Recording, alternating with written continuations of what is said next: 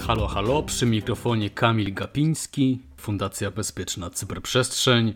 Zapraszamy na dzisiejszy odcinek raportu Cyber-Cyber, Cyber-Cyber raportu.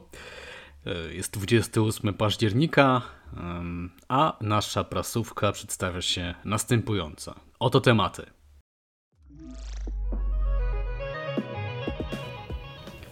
Atak DDoS na polski Senat.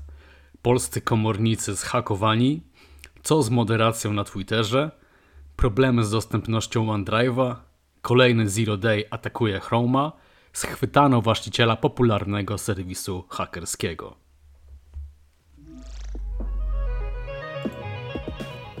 Dosłownie wczoraj, czyli w czwartek 27 października 2022 roku, mniej więcej w godzinach przedpołudniowych miał miejsce atak wolumetryczny, atak DDoS na serwery utrzymujące stronę internetową Senatu Rzeczpospolitej.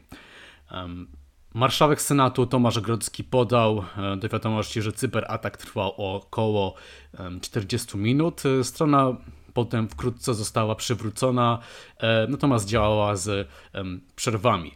Według Centrum Informatyki Sejmu atak miał charakter wielokierunkowy, to znaczy to jest typowe akurat dla ataku z wykorzystaniem botnetu, w tym m.in. z terenu Federacji Rosyjskiej. No i tutaj pojawiają się pytania i właśnie też marszałek Senatu to pytanie zadał, czy to nie było związane z faktem, że Senat potwierdził ustawowo, że Federacja Rosyjska została uznana za reżim terrorystyczny.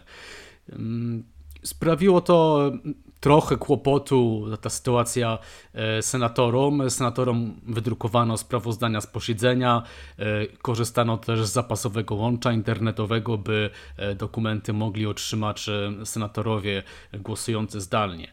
Jednocześnie też odbył się cyberatak na parlament w Słowacji, co każe tutaj zastanowić się, czy to nie była jakaś skoordynowana akcja.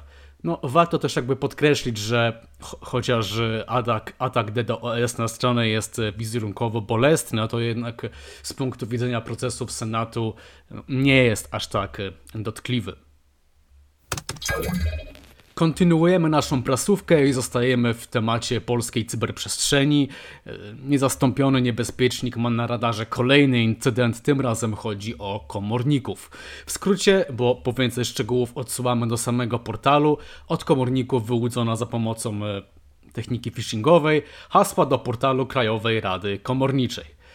No i właśnie za pomocą tych zhakowanych kont przestępca opublikował fałszywe obwieszczenia, to znaczy zaproszenia do licytacji. Osoby, które do tej licytacji miały przystąpić, zgodnie z normalnymi wymogami w takiej sytuacji, miały wpłacić odpowiednie wadium. No a wy, jak już się zapewne domyślacie, konto bankowe należało w tym momencie do oszusta.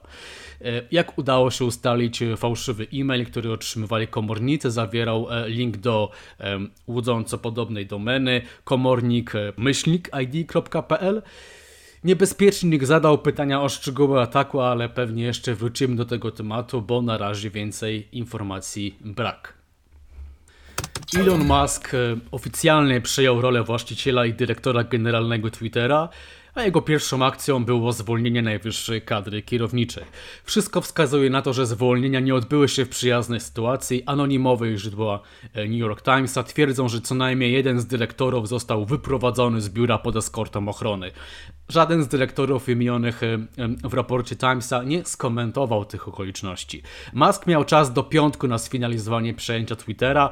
W środę, to znaczy 26 października, miliardera widziano w siedzibie firmy, rozmawiał z inżynierami i niektórymi dyrektorami. Wprowadził też publicznie chęć wprowadzenia poważnych zmian na Twitterze, zwłaszcza jeżeli chodzi o zasadę moderacji. Naturalnie więc stanowisko straciła szefowa działu prawnego, odpowiedzialna za procesy również i zasadę tej moderacji. Między innymi to ona podjęła ostateczną decyzję o zablokowaniu konta Donalda Trumpa wskutek ataku na Kapitol w 2021 roku. A mówimy o tym w naszym raporcie, zważywszy na pewnego czasu zauważalne powiązania pomiędzy botami w social mediach a rozprzestrzenianiem złośliwego oprogramowania. Mówimy tutaj o tych kontach w charakterze wektora rozprzestrzeniania dystrybucji.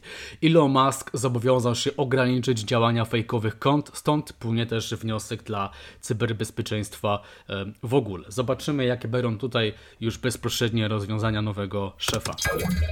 Microsoft bada przyczynę problemu powodującego awarię usług OneDrive i OneDrive dla firm w systemach Windows 10, w których klienci zainstalowali aktualizację wydaną na początku października 2022 roku.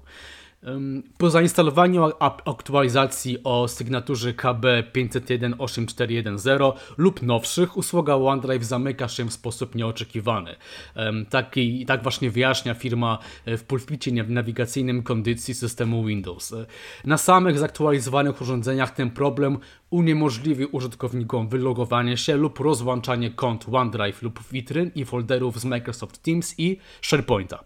Pełna lista platform, których dotyczy problem, obejmuje system Windows 10 w wersji 22H2, Windows 10 wersja 21H2, Windows 10 wersja 21H1 oraz wersja 20H2. I tutaj także wspominamy o tej kwestii, ponieważ nie możemy zapomnieć, że jedną z cechą informacji przetwarzanych w systemach teleinformatycznych jest właśnie dostępność.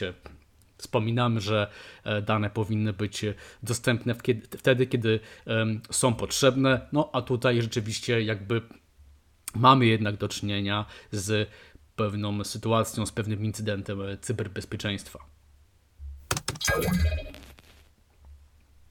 W czwartek, to znaczy 27 października, Google opublikował awaryjną aktualizację Chrome'a 107, aby załatać aktywnie wykorzystywaną lukę typu Zero Day. Podatność śledzona jako CVE 2022-3723 została opisana jako problem typu Type Confusion, polegający na tym, że usługa alokuje lub inicjuje zasób przy użyciu określonego typu, ale później uzyskuje dostęp do tego zasobu przy użyciu typu, który jest niezgodny z oryginalnym. Gdy dostęp jest uzyskany, może to spowodować błędy logiczne, ponieważ zasób nie ma oczekiwanych właściwości.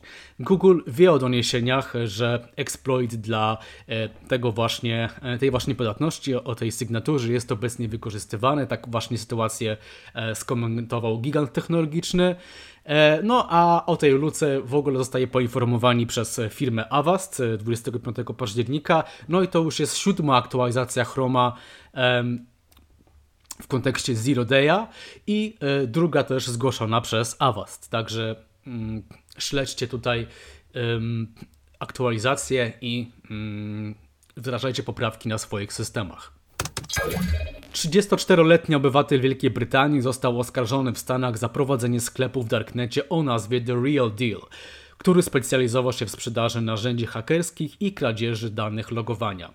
Daniel Kay, który używał pseudonimów takich jak Popoprot, Best Buy, User Loser i Spider Man, został oskarżony o 5 przypadków oszustw związanych z nieuprawnionym dostępem do urządzeń oraz 1 przypadek spisku związanego z praniem brudnych pieniędzy. Amerykański prokurator Ryan K. Buchanan skomentował sprawę w taki sposób. Mieszkając za granicą, oskarżony rzekomo prowadził nielegalną stronę, na której można było kupić narzędzia hakerskie i dane logowania, w tym, uwaga, dane agencji rządowych USA. Dane miały dotyczyć m.in. amerykańskiej służby pocztowej, Narodowej Administracji Oceanicznej i Atmosferycznej, Centrów Kontroli i Zapobiegania Chorobom, NASA oraz Marynarki Wojennej Stanów Zjednoczonych.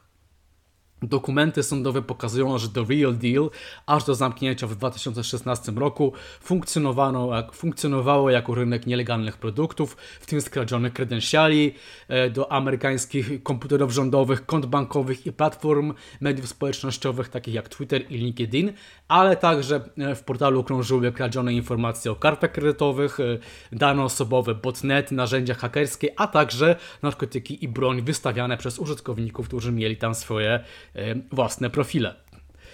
Kay został wcześniej aresztowany przez brytyjskie organy ścigania w 2017 roku, a następnie skazany na 32 miesiące pozbawienia wolności w styczniu 2019 roku za atak na afrykańską firmę telekomunikacyjną, która wyłączyła Liberię w 2016 roku.